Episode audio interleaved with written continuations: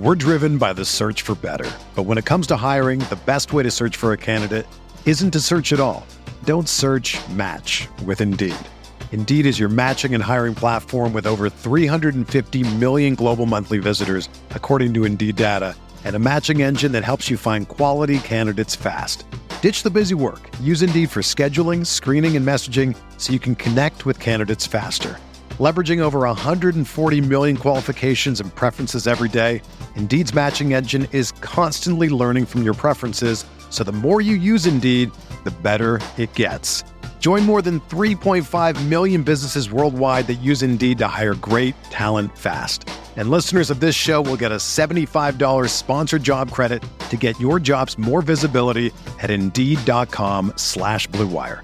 Just go to Indeed.com slash BlueWire right now and support our show by saying that you heard about Indeed on this podcast. That's Indeed.com slash BlueWire. Terms and conditions apply. Need to hire? You need Indeed. This podcast episode is brought to you by Coors Light. These days, everything is go, go, go. It's nonstop hustle all the time. Work, friends, family expect you to be on 24 7. Well, sometimes you just need to reach for a Coors Light because it's made to chill. Coors Light is cold lagered, cold filtered, and cold packaged. It's as crisp and refreshing as the Colorado Rockies. It is literally made to chill. Coors Light is the one I choose when I need to unwind. So when you want to hit reset, reach for the beer that's made to chill. Get Coors Light in the new look delivered straight to your door with Drizzly or Instacart. Celebrate responsibly. Coors Brewing Company, Golden, Colorado. The NBA is back. Where else can a city this loud be this left on? And 30 feet is still in range. Where else is history still in the making? The NBA, only here. Season begins December 22nd on ABC, ESPN, TNT, and NBA TV.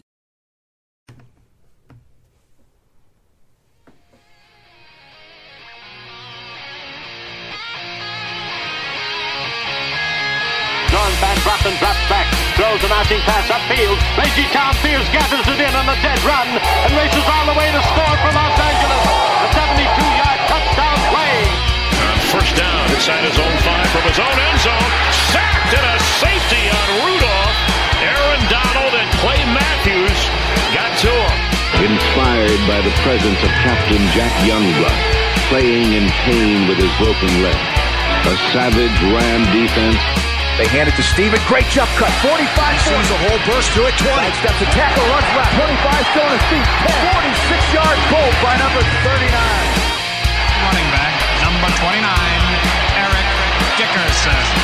Johnny Hekker, a high school quarterback, is going to throw. The fake is on, and he's got a first down to Stephen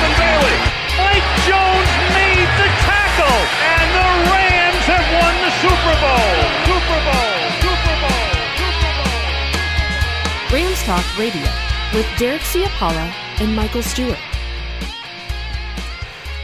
Welcome to Rams Talk Radio for our midweek podcast. We're previewing these Los Angeles Rams as they head down to Miami to play the Dolphins, a Dolphins team that is much, they're just much more competitive than we thought they would be. And I am happy to bring on our guest here in a little bit, Sam Marco from the Perfectville podcast. He is doing some really good stuff. Is always one of our better guests when he comes on the show for the tour in the league, and we're happy to have him here. Before we get there, before we bring them on, we do want to ask you to head over to Apple Music. Please leave a five star review. We really like that. We appreciate that. If you think we deserve it, we love it.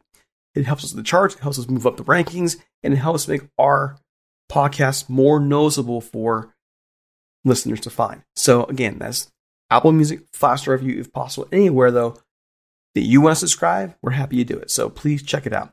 Also, don't forget Butting Heads. That's our partner podcast with Steve and Johnny. They did the, the post game, and uh, some folks weren't too happy with with Steve and Johnny with that one. But you know what? It is what it is.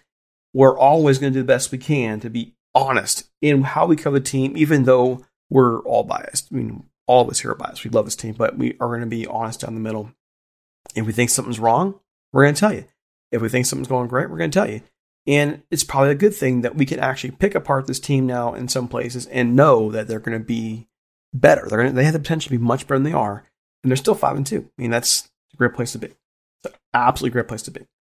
All right, so let's go ahead and get Sam Marco on from the Perfectville podcast. Perfectville, one of our favorites. Here we go. All right, folks. Here he is, Sam Marco from the Welcome to Perfectville, the Perfectville podcast. Sam, you've been on before. Would love having you on. You're constantly keeping us laughing. Great personality, great conversations, and I, I gotta admit, man, when we started the season off, I looked at the Miami game on the schedule and thought that's a win. It's to be an easy win, and I can flat out say that that's not that's not going to happen at all. This is going to be a tough game for the Rams. They're going to go down there in humidity. They're going to have a, a, Miami team that's much better than I thought they're going to be. And I, I think last time I talked to you, I think you told me they were playing for like two years on the road, and now they're getting there. This is a team that's young, it's got talent, and they're ahead of the Patriots in the standings. What's going on with the Dolphins? Well, I, I, if I'm being honest, since we're being honest, and those are very kind words, and a lot of pressure for me to be funny this time out. I think I was just having a good day the last time, but uh, yeah, the um, if I was looking at the schedule as a Rams fan and I saw the Miami Dolphins on there at the beginning of the year, I'd probably think the same way. Because quite frankly, I was looking at the schedule as a Dolphins fan and I saw the Rams on there and went, well, who are we playing the week after that? Because it kind of looked like, especially on paper, this Dolphins team doesn't stand a chance against the Los Angeles Rams, especially, you know, even now after I watched you guys do what you did to the Chicago Bears, who I think are kind of a fake paper champion. But, you know, nonetheless, an NFL team put in front of you on a short week and you went out and, uh, and beat them up. So it's going to be a tough battle. I don't think anybody's looking at this thinking that the Rams are going to walk away with it. Certainly nobody's looking at this game and saying, well, the Dolphins are the clear favorites. But what's interesting about that is that you and I both, and we're not alone, looked at this game at the beginning of the schedule and said this will be a cakewalk. And it turns out uh, we might have to fight for that cake a little bit. I mean, it's going to be one of those games, in my view, that I'm one of those traditional people who sees teams that give the Rams problems over years and they only play once every four years. But Miami usually gives the Rams all kinds of problems. Last time out, same thing, and you know I I get that I really do. I, I get that that the Rams will have their problems with certain teams. It's just something about it. But when I look at Miami on paper now, there's there's more than meets the eye. They are starting to really show what you talked about in terms of starting to build something and that's concerned. I think this team, you know, everybody's talking about Buffalo overtaking the Patriots. It might not be Buffalo long term. It might be the Dolphins. No, the Buffalo, you know, Buffalo is a bridge team uh, in the AFC East. I really do believe that. I mean, they, they do have some talent. I don't want to disparage Buffalo, but you look at what Buffalo Bills uh, traditionally are, are kind of the doormat when it comes to the AFC East, and I don't see any reason why that's going to be any different. I think they're going to win it this year, basically because the Patriots walked away from the division. That's that's really what they did when they walked away from Tom Brady's. They said, "Ah, we're punting on this season." Uh, the Jets, I, I, think, are one loss away from being demoted to you know Division two college football at this point. They're they're of you know no worry to anybody at this point. And really, the Miami Dolphins, this is the year if Buffalo is going to capitalize that they need to do it. They made the playoffs last year. They're probably going to win the division this year. However, uh, I don't think Miami's getting ready to walk away just yet. I mean, they are three and three. They are one game behind Buffalo in the standings. They almost beat Buffalo earlier this year. They had the lead in the fourth quarter, but part of that maturing and and and and just you know getting older and, and, and better as a team, they didn't really realize how to hold that win, how, how to hold that lead. It was their first lead of of the season. It was it was game two, and they had it in the fourth quarter, and they turned around and let Buffalo go back and take it from them. That doesn't happen if that game happens this week versus week two. And you also look at a Buffalo Bills team that almost lost to the Jets last week, which there is absolutely no. It should have counted as a loss, quite frankly, because they only won by eight points against the lousy New York Jets. Uh, no, Miami is here to play. They're playing tough. Their defense, especially now that they have Byron Jones back, he missed a bunch of games due to injury. Uh, he's now back there with uh, Xavier Howard, and they now have a, a, a, tandem cornerback that no quarterback, I don't care who you are, wants to throw in. Xavier Howard has four games in a row with an interception. He leads the league in interceptions. Everyone thought he was washed due to the injuries, due to the off the field battles. He's come back this season and just played lights out. Once Byron Jones came back from a hamstring injury that he suffered against Buffalo, that defensive backfield has been tremendous. Uh, Eric Rowe covering tight ends.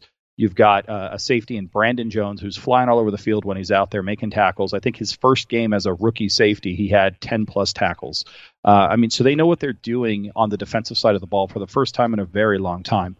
Uh, really, where I think this is going to be the biggest question for the Miami Dolphins going forward, and in particular in this game, is you've got a rookie rookie quarterback in Tua Tagovailoa going up against some guy that I think Rams fans may think is the best player in football. He's certainly the best player on the, the, the defensive side of the ball. uh, Mr. Aaron Donald. So I think really that's going to be the matchup. How does your defense um, uh, counter Tua Tagovailoa and this very young Miami Dolphins offense? I think it depends on who shows up. Honestly. Well, there you go. There I mean, you go. I'm. Oh, go ahead. I'm sorry. I wonder also about your offensive line there. I want you know, I'm wondering about what kind of protection the Miami offensive lines provide all year because the Rams have taken advantage of bad ones, and they mm-hmm. tend to struggle against the good ones because there isn't really a great pass rusher behind Aaron Donald. So it really depends on your offensive line on, on its strength and its weaknesses. Are they strong on the outside? Are they weaker in the interior? How have they done thus far against pass rusher? That those are questions I would need to know before I, I make a call on whether I think the Rams will do anything to to be able to get to your rookie. Yeah, so that's a great question. So there's a couple things that I think everyone needs to take into account. Number one, this offensive line is extremely young. They're going to have two, if not three, rookies uh, playing on this line. Now, you think about that when you consider the fact that you have Aaron Donald on the other side, and you're like, well, that's a slam dunk for the Los Angeles Rams. You would think so. However, these rookies have come to play. This is the first time, and you know, this is just kind of like sticking my finger in the air and, and seeing which way the wind blows. But it's the first time that I can remember that almost universal praise has come to the Miami Dolphins from their fan base for their offensive line. Yes, they're very young. Yes, they still need to gel together, uh, but they're playing pretty well. Now, if you look at how they're run blocking, they're probably not going to light the world on fire. But as I've been saying on my show for the last four or five weeks, the running backs are allowed to get positive yardage and effective positive yardage. So, yes, maybe they're only getting three yards per carry, but it's on a third and two, if that makes sense. So they're doing just enough to get by, and then they were giving Ryan Fitzpatrick a clean enough pocket for him to go over there and throw the ball to DeVante Parker, Preston Williams, and Mike Gesicki. Those are the three weapons uh, that that are going to be targeted, whether it's Ryan Fitzpatrick, Tua Tagovailoa, or myself playing quarterback for the Miami Dolphins. Now, there is some compelling evidence that the offensive line for the Miami Dolphins is only as good as its quarterback. And what I mean by that is if you look at the actual amount of time that Ryan Fitzpatrick has had from the time he snaps the ball until he gets, you know, releases the ball, um, he's one of the quickest in the NFL. But the actual pocket being held for him has been one of the worst. So you could make the case that the veteran presence of Ryan uh, Fitzpatrick has made that offensive line look better in pass pro than they really are. And does Tua bring that or not? I don't know. But I do think the Miami Dolphins have an, uh, a game plan um, drawn up specific to Tua uh, that will help mitigate possibly some of those issues. And what do you think that game plan entails? Well, look, I mean, w- when Ryan Fitzpatrick is your team's leading rusher like he was for the Miami Dolphins in 2019, that's a problem. That's not an accolade that a, a, a stiff old quarterback should have, which is leading rusher for the team, right? So that was a problem. This year, I think he's he's got the best yards per carry average at 5.8, but most of that's just due to the fact that he's had to scramble a couple of times. Ryan Fitzpatrick is not a mobile quarterback. Tua Tagovailoa is much more mobile. This is a guy that can roll out. You can have designed rollouts to move that pocket and to mitigate some of those uh, speed rushers or bull rushers, or somebody like an Aaron Donald who's kind of like his own like column of rusher. There's like speed rushers, bull rushers, and then Aaron Donald rushers. And right now, there's just Aaron Donald and nobody else in that in that uh, category. Um, he's also a candidate for the RPO, right? The run pass option. Ryan Fitzpatrick was never going to fool anybody or or have an effective RPO. Tua can absolutely do that. So I think Chan Gailey and the Miami Dolphins offensive uh, coaching staff knows that. Obviously, the Rams know that. And they're going to try to take advantage of that and put their young talented rookie in a position to be successful as opposed to well ryan fitzpatrick could do this. You go do it as well. Now what about the receiving corps matching up against jalen ramsey troy hill those ram safeties? How do you see it uh, you know, th- this is going to be a fun one. Um, and, and, there's a couple of reasons why. A, DeVante Parker, I think, has proven himself to not be a bust. Now, I think the last time you and I spoke, I was telling everyone I think his greatest game was against the Rams, a game that I was at a couple of years ago in the rain, where he actually got a touchdown and then came back and played defense to end that game because we came in and snuck that game away from the Rams. Uh, and then, ironically enough, I went to the Laker game after that against the Bulls, and Jimmy Butler was on the Bulls and killed the Lakers, and then the Lakers just killed Jimmy Butler and the Miami Heat in the finals. So it was kind of like a nice uh, four-year turnaround to watch that happen. But DeVante Parker last year was one of the best wide receivers in the league, and you and I know that there's always one you know one hit wonders, flash in the pans when it comes to receiving and every other position in football. Uh, so we really wanted to see him do it this year. Now the first game of the season, he went out with a hamstring injury. I started calling him soft, and wouldn't you know it, this guy gets back out on the field, starts catching everything thrown his way, getting his getting himself his touchdowns, and Uncle Vontae, as we like to call them, has been uh, you know gathering all of his nephews. So he's going to be a problem. I, I, I fully expect Jalen Ramsey to be basically blanketing DeVante Parker, at least knowing where DeVante Parker is at all times. Preston Williams is our, our talented second year undrafted free agent. He was having a great season his rookie season until he tore up his knee. Now, to begin this season, he wasn't great. And once you know it, I went on my show and I started blasting him. He's got touchdowns in the last two games. And I'm pretty sure after the last one, he looked right into the camera and flipped me off personally. Um, he can also be a problem. It depends on which Preston Williams shows up but he's been showing up for the last three weeks. I think he's finally got some confidence back in his knee, and he's starting to catch balls that he's supposed to catch. Now, again, all of this is with the caveat that this was a different quarterback. Ryan Fitzpatrick had a, a ton of chemistry with DeVante Parker. Ryan Fitzpatrick had a ton of chemistry with Preston Williams, and he has a ton of chemistry with Mike Gesicki, our very talented tight end, who I think is probably going to be the key to all of this because nothing helps a rookie quarterback or a young quarterback better than a pass catching tight end who can get you know yards after the catch, and that's exactly what Mike Gesicki can do. So even if you can't get to DeVante Parker and Preston Williams, he does have a third very talented option in Mike Gesicki, and I think that if he can find him, focus on him, and get him the ball, is where he might have a shot of having a very good debut. Um, so I, I am worried about Jalen Ramsey. I'm worried about Aaron Donald. I'm worried about uh, Mr. Hill on the other side there, to be honest with you. But I think there's enough offensive firepower that if Tua can play like we know he can, which isn't really a realistic opportunity in his first game as a as a starting QB, he's going to have options. He's just going to have to fit that ball into some windows um, that are going to be open for a very very short amount of time, if that makes sense. I think the key really for Miami is the tight ends. The Rams have had some issues with Kittle. Everybody has problems with Kittle, but they, they've had some issues underneath tight ends can, get, can do the Rams some serious damage. If they can force the Rams' defensive backfield to have to make some decisions, have to force them to use our linebackers in a way they don't want to, I can see this being a problem for the Rams. I do wonder about the lack of a, a running game for Miami. Mm. Teams can run on the Rams. Yeah, we, we've seen that in other games as well. And really, against the 49ers was probably our best game on the ground. Well, I guess the Jets game as well, but we aren't putting up big yardage on the ground. This is a this is a running team for the Miami Dolphins that is really only there until we can pass again. It's a very Dan Marino esque offense at this point. Uh, and you can do that when you have a veteran like Ryan Fitzpatrick who can step back and is usually going to make good decisions. And maybe not so much the last couple of games, but typically Ryan Fitzpatrick can do that. It is a wild card with Tua. And I'll give you an, uh, an idea. I know he's left handed. I happen to be left handed myself. When he came into that Jets game at the end of the game and he rolled out to the left, it threw me off. I'm like, oh my god, this kid doesn't know which way to even run. And then it re- reminded myself, oh yeah, that's right. He's supposed to be running that way because he's left-handed, just like I am. Um, it, it, if he can get the ball to, you know, we, we have a couple of tight ends. You've got Durham Smythe, who's more of a inline blocking tight end, but he caught his first touchdown against the Jets uh, two weeks ago. And then you also have um, Shaheen out of, uh, he was with Chicago. He's now with us, and Mack Hollins as well and if they decide to go big with, with a two tight end set, which I do think you'll see a lot in this game, probably less wide receivers and more tight ends, uh, I do expect them to use them in a short and intermediate passing game with Mike Gesicki possibly trying to you know bust a seam down the middle um, at times, right? So if they put everybody out to to catch a pass, that's where he's going to be. And yeah, uh, if if you get Mike Gesicki the ball, good things happen. Well, flip it around here. The Rams on offense against the Miami defense. Miami's defense I I can't say enough about it. It's looked great. And they've kept this Dolphins team in games that I didn't think they'd be in. The Seattle game, 31 23. You mentioned the close loss to the, the Bills, and then the demolition of the 49ers. The Jets get shot last week, and but I mean, everybody kind of beats up on the Jets. But I mean, that's still that's a good defense you got there. How did they match up against the Rams?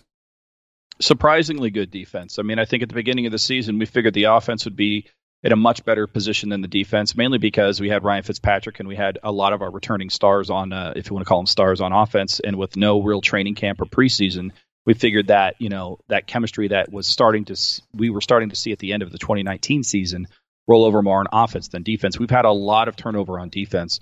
Uh, but surprisingly, the defense has come together much faster than even any of us expected. Is it perfect? No. Is it anything that people are going to write home about? Probably not yet.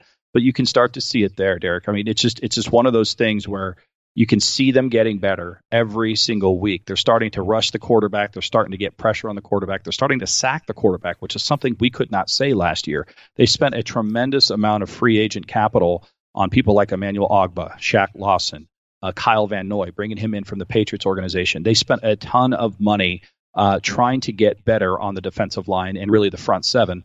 And I think they've done that. Now, I, I, I, they're not going to be one of those game changing defenses, and good offenses will uh, take advantage of that. And I think the Rams are a good offense. Um, but they're going to put us in a position to at least have the offense give them a chance to win, if that makes sense. So it's kind of a bend, don't break sort of defense. Uh, they are starting to create some turnovers here, there, and everywhere, but really they rely on you know sure tackling and getting people down before they get 10 yards. So I, I would expect a lot of your punter, Mr. Hekker, there, and maybe a lot from our punter, uh, Mr. Haack, and uh, perhaps maybe even a low-scoring game when it, when you when you look at this Dolphins Rams game at the end of it. I think it's gonna be lower scoring than I would have thought it would be months ago. I think the Rams have to, in order for this game to. I mean, I always just tell my, my partner in crime on on Monday night. I just, I just, for me, this team has not really put together a complete game this year. They've had some nice wins. I want to see a demolition. And I, just, I don't think it's going to happen against Miami. I just don't. I just, Miami has been competitive in every single game. And in some cases, like the last two weeks, more than just competitive. So yeah, I mean, if you, if you look at, I'm, I'm, cutting you off here, but you look at that first game against the Patriots. Those two teams play today. Miami Dolphins are working the Patriots over. It's not even close. I, I, I the Patriots just got Miami uh, the first week really just kind of wide eyed and bushy tailed. They're not that good of a team. Miami is is better than the New England Patriots at this point. I confidently say that after watching the Patriots lose to teams that they would never lose to in the past. Um, the Buffalo Bills are not as good as advertised. Again, we had the lead against Buffalo in the fourth quarter, and then the defense actually let up, and, and Buffalo was able to score and win that game. That Seattle game, yeah, it was 31 20 or whatever the final score was, but it was a low scoring affair with the exception of right before the half when the Miami Dolphins let up and just allowed like an 80 yard catch with like 13 seconds left before the half, which set up a touchdown with Russell Wilson. That should have never happened. And then there's one other play in like the third quarter that should have never happened. And that game was extremely close, even going into the fourth quarter. And as you mentioned it, I mean, the, the Niners, yes, they're injury riddled and decimated, but uh, Miami didn't let off the gas and whooped them 43 to 17. Uh, the Jets never even put up a fight. Uh, Jacksonville, not as good as a team as the Miami Dolphins. And I guess where I'm going with all this is that Miami is finally learning to beat the teams they're supposed to beat and be competitive with the teams that are either equal or greater to them in terms of talent and coaching. And I think the Rams are, are part of that. I, if you look at the Rams on paper, they've got more talent. Uh, they've been around a little bit longer in terms of together as a, as a unit, and uh, they've got pretty good coaching. And um, the Miami Dolphins, I think, are up for this fight, whereas in years past, including last year, I think they would have gotten steamrolled. So, quick question here. Just going off of what you noted about the Patriots and the Bills, can the Dolphins win this division? Will they win this division? So a lot of people are thinking the reason why they switched from Ryan Fitzpatrick to Tua Tagovailoa was because they aren't competing this year, and I would posit that they are actually the exact opposite of that. I think they saw what they saw in terms of being three and three and went, we have an ability in this year to get into the playoffs and give our young talented quarterback of the future some much needed you know reps. And we don't have to wait until next season. So if you look at the way the miami dolphins schedule is now lined up You've got the Rams, which are going to be a tough out. And then you've got the Cardinals, which they're going to be coming off of a bye, very similar to how you guys are facing us off of a bye. The next two weeks for the Miami Dolphins are going to be very difficult. You got the Rams and the Cardinals. But after that, they have the Jets, the Broncos, I believe they have the Cincinnati Bengals and uh, the Los Angeles Chargers. I mean, four very easily winnable games for the Miami Dolphins. So even if they were to lose to the Rams and the Cardinals or somehow pull off an upset for one of those two games, uh, you're looking at a team that most likely is going to have a winning record going into December because those teams are not as good as Miami. And if Tua can do what Ryan Fitzpatrick was doing, which is keep the team in the game and make some plays when he absolutely needs to make some plays.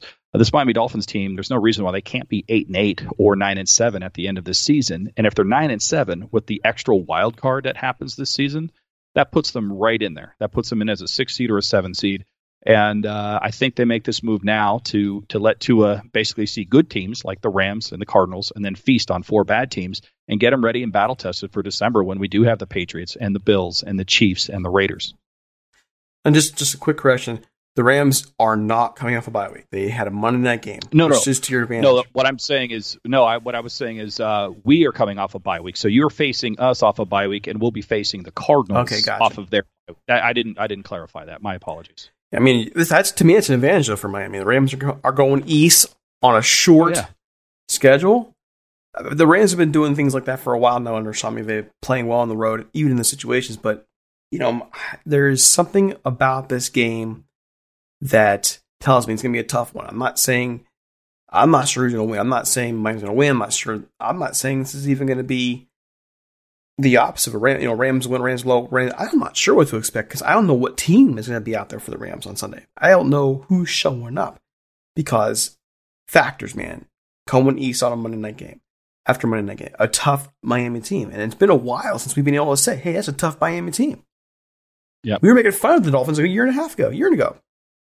It's a whole yeah, I different mean, I was making, I was, I was making fun of the Dolphins two and a half weeks ago. You know I mean, it's just, just how it goes. But you're absolutely right. I mean, eh, for the longest time, one of their on-running jokes for the Miami Dolphins was that the schedule makers were against them. I mean, we would have silly things like no home games in September when that is when we have a home field advantage because of the humidity, uh, or they'd have us flying to England, you know, and and losing our home game in September because we have to play in London against the Bills versus you know in Miami or something along those lines. But this season, mainly because of COVID, uh, the schedules have lined up beautifully for Miami. I mean, you can't ask for a better scenario if you have to play the Rams than for them to be coming off of a short week against a, you know, what I thought was going to be a tough Chicago Bears team. You guys made quick work of them, but a short week traveling across the continent, playing an early game, which is traditionally a weakness for the West Coast teams coming to the East. Uh, and then you have a well rested, coming off of a bye week Miami Dolphins team that has been game planning and planning for the Los Angeles Rams for the last two weeks. Uh, there is no game tape, so to speak, on Tua at the pro level other than two passes against the New York Jets. There's a lot of advantages for the Miami Dolphins going into this week. Um, it doesn't mean they're going to win, to your point, but I do think all those factors make it that much tougher on your Los Angeles Rams. Are you willing to make a prediction? I'm willing to make a prediction because w- what I love about doing media like this is that I can make whatever prediction, and if I'm right, um, people are going to think I'm some sort of expert, and if I'm wrong, you're never going to talk to me again until four years later when we play again. So I, I love making predictions. Besides, I've already made predictions on other shows, including my own, so I can just go the opposite and then point to whatever prediction is right and say, "See, I told you so." So go for it. Who's winning this game? Well, I'm going to put it this way. I think there's a lot of factors like we just talked about. Let's not forget the fact that I just went through the Miami Dolphins' next six games. The Los Angeles Rams have a brutal schedule after this game, right? They just came mm-hmm. off of Chicago Bears, first place, five and one. You guys beat them. Then you have the the lowly Miami Dolphins, and then I think you guys go on a stretch against Seattle, Arizona. You've got the Niners again, which th- there's no reason for you guys to lose to the Niners twice in a season. So do me that solid, if nothing else, you guys. Um, I live in the Bay Area, and I don't need the Niners winning any any any games at all. Um, but uh, I think this lines up to be a little bit of a trap game for the Los Angeles Rams. I think there's a lot of hype around Tua, so there's probably too much in terms of an expectation out of him. And all of that leads me to believe that this is going to be a low scoring game. I don't think this turns out to be 37 34. I don't think this turns out to be 42 17. I think this is a one possession, one score difference between the Rams and the Dolphins. It's going to be in the teens. You can flip a coin whether it's going to be the Rams or the Dolphins. I'm going to be a homer because you can't bet against your team when they're coming off of two wins and a bye week and what might be the greatest quarterback of all time. We'll find out. Uh, so I'm going to go 17 14 Miami Dolphins, but it could very well be 17 14 Los Angeles Rams, uh, or it could be, you know, 52 to 3 because he sucks and we just didn't really know that and Alabama was that good around him. But I'm going to go 17 14. I'm going to keep the prediction that I had for my show. I'm going to bring it over to your show and go 17 14 Miami Dolphins. Sorry, Rams fans. Well, I'm sure they're heartbroken, those Rams fans. Um, but the I look, I actually look at it similar to you, and I look at the factors of this, but with one exception, I think the Rams know what's coming down the pike. I think they know that they got a brutal schedule themselves coming up, and they kind of need this one. They need this one in their back pocket. They don't want to go into that that run to end the season five and three. They want to be six and two. They want to have a little bit of leeway. So I don't see this as a trap game for them. If they come in playing like it's a trap game, it's because these guys are tired. They've been going back and forth to the East Coast for much of the season. They've already been to Buffalo, Philly, Washington, and now to Miami. So if they're if they're off, it's not because it's a trap game. It's, it's they're tired. I just can't imagine a Rams team with Aaron Donald not getting the Tua, not rallying, him. Right. And that's the thing that sticks in the back of my mind. This team, this defense is not a not a great defense, but they are a ball hawking defense. They are a defense that will make plays, and that is in the back of my mind as I'm sitting and thinking about this game. For that reason, I have to favor the Rams. I just they are too clutch. They have been since Sean McVay anyway has been too clutch on the road for the most part. That said, I, I think it's like you like you're saying 17-14, 2017, something like that, to where we're sitting at the edge of our seats for the entire game, going, "Oh, holy crap! Holy crap! Holy crap!" It's not going to be a walk. It's not going to be an easy part. And I and there's going to be Rams fans going, but this is the Dolphins. I mean, they they are still fine, but the factors like they all line up. You're a Rams team coming off Monday night, win a tough one. It was a pretty physical game. They've been inconsistent all year because the Rams are still the second youngest team in the league. I mean, it's not like they are a bunch of old veterans who can handle everything. This is a young team that's still trying to find itself as well. And a Miami team that is much better than advertised. And, and that's a testament to what's going on down there. To me, that's a recipe for a close game. It could be a loss. And I, I'm not going to sit here and, and try and sugarcoat that. I just see it as the Rams look at the schedule, like you mentioned. I'm going down to Seattle twice. And no, they don't, Seattle doesn't, Seattle doesn't scare them. They, they don't. You know, they've been there with, the, with Seattle, but nonetheless, they still have them twice. They have the Cardinals twice. Cardinals are the Cardinals are really good. Have, that's yeah. a good football team. Um, you know, they have New England and New England. I don't think I don't think anybody's you know scared of New England right now. Like you said, I don't think anyone's scared of the Jets. But so, I mean, you're looking at possibly what one, two, three, four, five, six, six losses possibly if the Rams just say screw this crap after the Miami game. So maybe seven losses. So this that's how tough the schedule is. I'm not going to sit there and call a bunch of wins. So that's why I'm sitting there thinking I can't see the Rams just rolling this game and, and playing the idea of trap, trap, trap. Tired? Maybe. I can go with that. They might be tired. See, we'll find out. I think the Rams uh, have a little bit of a case of what I used to see the Miami Dolphins do back when the when the Miami Dolphins were good and consistent. Uh, you know, shortly after the uh, Dan Marino era, is that I, have a tendency, and, I, and I've seen a bunch of your guys' games this year. Uh, first of all, you got screwed against Buffalo. You guys should really be sitting with one loss right now. But you can't change that. You guys have lost to the Niners and you lost to the Bills. I think you guys are better than both of those teams, and you've lost to both of them. I don't understand how that even happens. Like, how do you lose to those two teams, uh, other than you're playing down to your competition a little bit? And I think that's the sign of a team that knows they're good, and that's a good thing but they're going to have to, as you said, you know, grow up a little bit and go, hey, even though that we're better than this team, we still have to go out there and show them that we're better. We can't just take it for granted and say, oh, you know what, we can flip the switch and turn it on like we're Shaq and Kobe back in their prime and just, you know, turn it on for the playoffs. You can't do that um, especially against a Miami Dolphins team that's looking to improve with every possession there. So I, I kind of feel like the way the Miami Dolphins are beating the teams they're supposed to beat and being competitive with the teams that are maybe better than them, the Rams have a little bit of that. Yeah, we know we're better than you guys, um, so we don't really have to put in our full effort. And, and maybe it is the travel, like you said. You've been to Buffalo, you've been to Washington, you've been to Philly. Uh, you're now coming to Miami. It very well could be the fatigue of just traveling, but uh, you guys are a really good team, and you just beat another supposed really good team, the Chicago Bears. I have to feel like you guys are flying high right now. You know, I don't know because there were still things about that game that left fans uneasy, left me uneasy. And a lot of that goes to the fact it was 24 10. If the Rams really, really wanted to push the envelope on that one, that could have been a 40 10 game. I mean, they. Sure they backed off to the point where the, is that Sean McVay who just decided to just mail in the offense for the last part of the game there, and you know that's not really who he's been thus far. It could be several factors. It could be the fact that they're playing Monday night and they want to try and preserve players for Sunday. It could be the fact they don't want to show any, they don't want to put their playbook on film any more than it already is. It, there could be right. several factors with that. But it didn't sit well, I think, with some of the fan base that while it was a very good win, and that Chicago defense is tough, it they could have been a game that, that they really broke down Chicago. That could have been a statement game. And I don't think it was.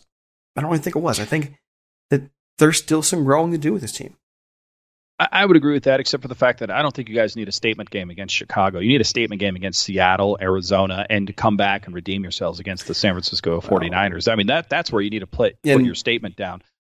But that's where and I would disagree I would, because that, that game with the 49ers, that loss, that was an offensive shelling by the 49ers in the first half. To turn around back on national TV against for against the Bears, who are coming in five and one, and, and I know you're doubting how good they are at five and one. So do I. But when your schedule's being questioned because you had Dallas, Philadelphia, New York, and Washington in four out of your five games, and you go to San Francisco and lose, and you play a horrible first half, you, you gotta think, man, you want to let people know just how good you really are. Yeah. Make another statement game later on too, but you, that's what kind of stuns me is that they didn't really go for it. I, I, get that, but I think a lot of the factors that you even talked about. So here you got me praising the Rams, and you're praising the Dolphins. This is like opposite day here. Um, the Rams didn't need to do anything else. They know they had the game. I'll give you I'll give you somewhat of a parallel. The Miami Dolphins pitched the first shutout of the season two weeks ago against the New York Jets, twenty four to nothing. Now, if you look at that, you go, "Wow, that beat them twenty four nothing." That's you know that's four scores. That's pretty good. That's pretty dominant. Most Dolphins fans hated it. They're like, "We didn't do anything in the second half. We only kicked one field goal. We looked bad on offense." You know, the Jets almost scored twice. you know, it was kind of like we won 24 to nothing against another professional team and our biggest rival. Like that is a statement, and people just didn't think it was enough. I, I, I feel like in this t- in this time, it is never going to be enough uh, to win by two two touchdowns in your case or four scores in my case, because the fans need a they need you know a dominant performance like 52 to nothing or else you know everything's broken and you need to fix it uh, you guys beat a five and one team on a monday night 24 to 10. I mean, it's, it's a it's a two score advantage. That's that's pretty damn good, you know. And, and I think that is on some level a statement. And there was nothing else you guys needed to really state in that game. So I think you're right. Get your get your starters out, get while they're healthy, get them whatever sort of rest you can give them, and you know prepare for Miami, who's much better than people anticipated. I, here's the thing: I think Miami beats the Chicago Bears. I don't think the Bears are that good, but nonetheless, they're still five and one going up against you guys, and you have to respect the record. So I don't know. I'm rambling here a little bit here on a Rams podcast, but I uh, I think you guys are are are pretty darn good, and I know the Miami Dolphins fan base is really hanging their hats on Tua just coming out and ripping it up like it's a national championship game for Bama. And uh, we have to temper our enthusiasm a little bit because he is a rookie quarterback who hasn't really played football for almost, you know, 18 months, short of one ago, and and we got Aaron Donald literally staring him in the face. I think go either way with that. For me, though, I just needed to see more. And as a person who watches every snap of Rams football and just kind of dissects everything with it, there were things I know that I want to see. It's still a huge win, like you're saying. It's still a massive win. And on the flip side, for Tua, I'm not sure what he hasn't faced NFL speed yet. That's for sure. I mean, not for a full game, and he hasn't faced Aaron Donald yet. I'm wondering about that no. matchup. I am too, and you know what? I know the Miami Dolphins are because I, I again I expect a lot of design rollouts. I expect a lot of run pass option. Uh, I expect a lot of things that we could not do with Ryan Fitzpatrick effectively to now be implemented. This will be a different offense for the Miami Dolphins. And I'd mentioned those guys earlier, like DeVante Parker, Preston Williams, and Mike Gesicki. Those are the guys that Ryan Fitzpatrick threw to, and he played he played a lot of sandlot football. I mean, you watch some of these balls being completed. It's Ryan Fitzpatrick going run a go, and I'll throw it to you. That was happening against the Niners and the Jets, by the way, where he, they were walking up to the line and Ryan would just turn to one of his receivers and go, just run a go route and I'll get it to you. And like just completely change the playbook and the play call as they go to the line. Everyone else is still thinking that everyone's running whatever route, and he just tells DeVante, run straight and I'll get it to you. That's not going to happen with Tua right away. I don't imagine he's going to be, you know, that cavalier with the game plan as it as it, you know, gets called to him. There's going to be a lot of design plays and he's going to follow that script because that's what he's going to know what to do. He doesn't have the confidence yet to go out there and make some changes. Um, so it's going to be reliant on Chan Gailey, our offensive coordinator, who's I think 78 years old now. um, to understand if something isn't working, you got to get away from it. If you're double teaming Aaron Donald and it's not working, then you maybe need to triple team Aaron Donald uh, and get Tua away from him. You know, this this game is is about seeing what we have on some level with Tua, but also surviving, surviving Aaron Donald and Jalen Ramsey. And the reason why I bring all that up is it's very possible that Tua, who's been practicing with the twos all season, you might see somebody like a Matt Breida, you know, speaking of our running backs, uh, come in here and have a good game because Tua's been throwing him the ball in practice. You might see somebody like Jakeem Grant, who I personally think is one of the worst wide receivers in the NFL, but he happens to be on the Miami Dolphins, so I'm like contractually obligated to root for this guy. Um, he may come in and have a good game. Why? Because he knows Tua, because he practices with Tua every single week up until now. So you know, if if if I would give Rams fans like take a look at like somebody like Jakeem Grant or Matt Breida, those guys might end up killing you, and you'd be like, who the hell are these guys? It's the guys that Tua has been practicing with, and he knows where they're going to be, so he can dump the ball off if he gets rid of the ball quickly. But you're absolutely right. I mean, it it it, start, it stops and ends with Aaron Donald. If they can figure out a way to keep him away from Tua, the Dolphins have a chance. If not, then we might be looking at Ryan Fitzpatrick playing the Arizona Cardinals. Who knows? All right. So Sam, can you let folks know where they can find you all of your works? Because I know you've been a bit you've been a busy man. I'm wondering how busy you've been with the the whole COVID thing, but you've always been a busy man. What's going on? Yeah, I'm still doing shows. I mean, I, I live here in Northern California. The weather's been pretty warm, um, naturally or unnaturally. But uh, I've been doing shows out outdoors for the most part. But it just dipped below 70 here in California, so I think all outdoor venues are now canceled because we can't handle anything with a six in the front. Um, so I'm still everywhere, but you can find our show. Welcome to Perfectville. We're part of the Fanatics Network. Uh, you can find us on Twitter. I think it's at Perfectville Pod. You can email us if you want to call me and tell me, or email me and tell me my takes suck on this show. It's at perfectvillepodcast at gmail.com. Uh, and, and really just, I think Sam, you know what? It's not even sammarcoux.com anymore. I let it lapse and some company picked up my, my name, uh, website. And I now I think it's just like Japanese porn. I'm not even kidding somebody went to like somebody went to the website and they're like, "What's up with your website?" And I went there and I'm like, "Oh, I don't even think I'm supposed to be on this anymore." Um, so I don't know where my actual website went anymore. But uh, if you go to Welcome to Perfectville, you can get a hold of me. And you know, in this day and age, we're doing uh, we're doing you know Zoom comedy shows. We're roasting uh, people for their company parties. We're we're doing all kinds of interactive stuff as much as we possibly can to keep busy. All right. So thanks so much for taking the time to talk Dolphins with us and let us know more about this team. We're looking forward to Sunday and and hopefully sometime soon you're back giving us some of your your your words of wisdom about the NFL and apparently the Dodgers and Lakers too. I didn't find that out until tonight. Yeah, man. LA Dodgers, LA Lakers, LA Kings. I'm LA all day with the exception of Miami uh, and the Miami Dolphins. So uh, for everybody out there that happens to be a Rams fan, that also happens to be a Lakers fan and a Dodgers fan, I want to congratulate you because I was uh, I was feeling a little bit of pain yesterday, a day after the World Series clinch, and I was feeling a little bit of pain a couple weeks ago, the day after the Lakers won against the Miami Heat. Um, so congrats to all the listeners out there who are uh, Dodgers and or Laker fans. I'm one of you, and uh, I don't hate the Rams. I just I just have to hate you guys on Sunday at 10 o'clock Pacific. Yeah, it's okay. At least you're not a 49er fan. Uh, no, never. You know, the, be- best thing about the Niners is at least they circled the problem if you look at their logo, right? I mean, that's the only good thing about it is they've identified the problem by circling it.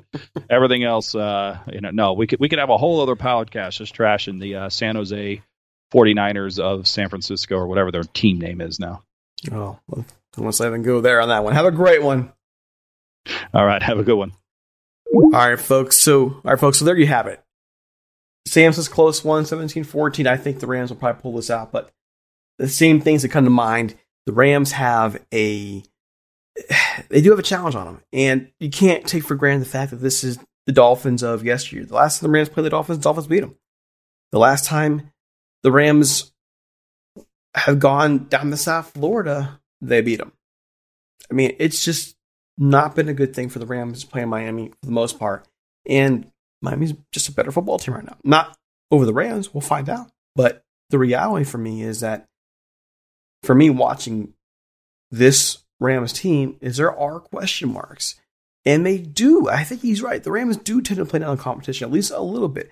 Now, that 49er win over the Patriots and the 49ers first half against the Rams, I'm not so sure about that as much. We'll, I guess we'll find out as the 49ers season moves forward. But, you know, the Giants game, part of the Bears game. Who are these Rams? Maybe we'll find out this week. I know one thing. I'm looking forward to a bye after that, but we're going to find out real quick how good these Rams are. Yeah, after this, on the 15th, you have Seattle. Then they have Monday night with Tampa Bay, Sunday with 49ers, Cardinals, and then Patriots, Jets, Seattle, and Arizona. That's a rough, rough schedule against the best division in the league. The Rams got to keep this together. They need this one. If you're going to go, let's say the Rams go three and three in third division, that puts you overall in four. Am I right in that? Three and two, five and two, eight wins ish. If I'm, if I'm thinking I go three and three against the division, you still need a couple more. At least one more to be in the hunt. Two more to be in. Two more wins, and you got Miami, New England, New York, and Tampa. So they go two and two there, three and three in division. They're in. But we're going to find out. We're going to find out. This is a Rams team that's complicated, at least from my point of view. All right, folks, time for us to go. We'll be back on Sunday night to look at this Miami game and hopefully talk about the Rams win. The Rams need it. It's a big game for them. If they go into the break at six and two, they have a really great shot making the playoffs. If not, there may be some trouble ahead. In the meantime, follow us on Twitter at Talk Rams. You can also find us on Twitter. Um, for me individually at DC Paul, Mike, who could make the night at 1 Duke 23. And don't forget to check us out on the website ramstalk.net. Until next time, we're out here. See you.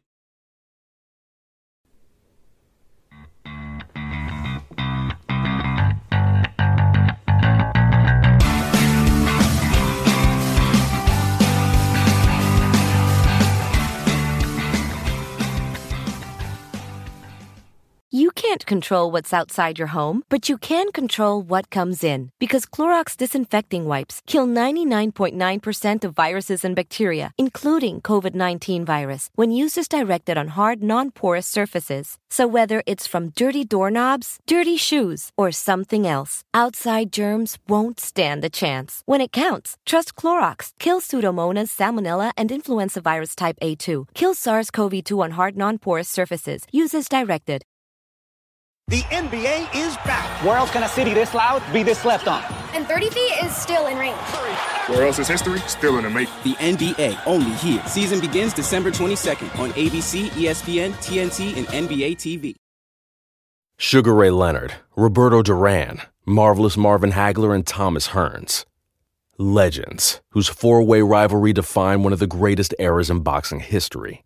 Relive their decade of dominance in the new Showtime sports documentary, The Kings, a four part series premiering Sunday, June 6th, only on Showtime. Whether you're a world class athlete or a podcaster like me, we all understand the importance of mental and physical well being and proper recovery for top notch performance. That's why I'm excited that Unified Healing is sponsoring this podcast. Unified Healing is a new and super innovative global network of wellness centers powered by Energy Enhancement System, or EE System. If you haven't heard of the EE System, you'll want to listen up. This technology promotes wellness, deep relaxation, purification, and rejuvenation. At hundreds of locations across the globe, access to a center is easy and affordable. Interested in experiencing the EE system technology for yourself? Go to unifiedhealing.com slash bluewire to learn more and find a center near you. That's unifiedhealing.com slash bluewire. No material or testimonials on the Unified Healing website are intended to be viewed as medical advice or a substitute for professional medical advice, diagnosis, or treatment. Always seek the advice of your physician or other qualified healthcare provider with any questions you may have regarding a medical condition or treatment and before undertaking a new healthcare regimen, including EE system.